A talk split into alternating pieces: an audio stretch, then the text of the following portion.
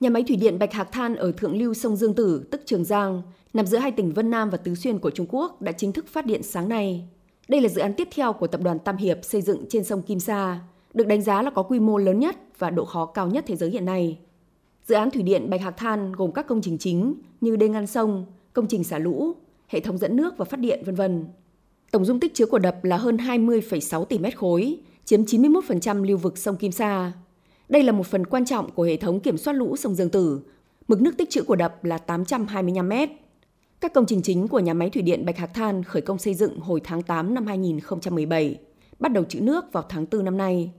Như vậy, Trung Quốc chỉ mất 4 năm để hoàn thành nhà máy thủy điện khổng lồ có mức đầu tư 170 tỷ nhân dân tệ, khoảng 26 tỷ đô la Mỹ này, bất chấp địa hình hiểm trở và xa xôi với sự hỗ trợ của công nghệ trí tuệ nhân tạo.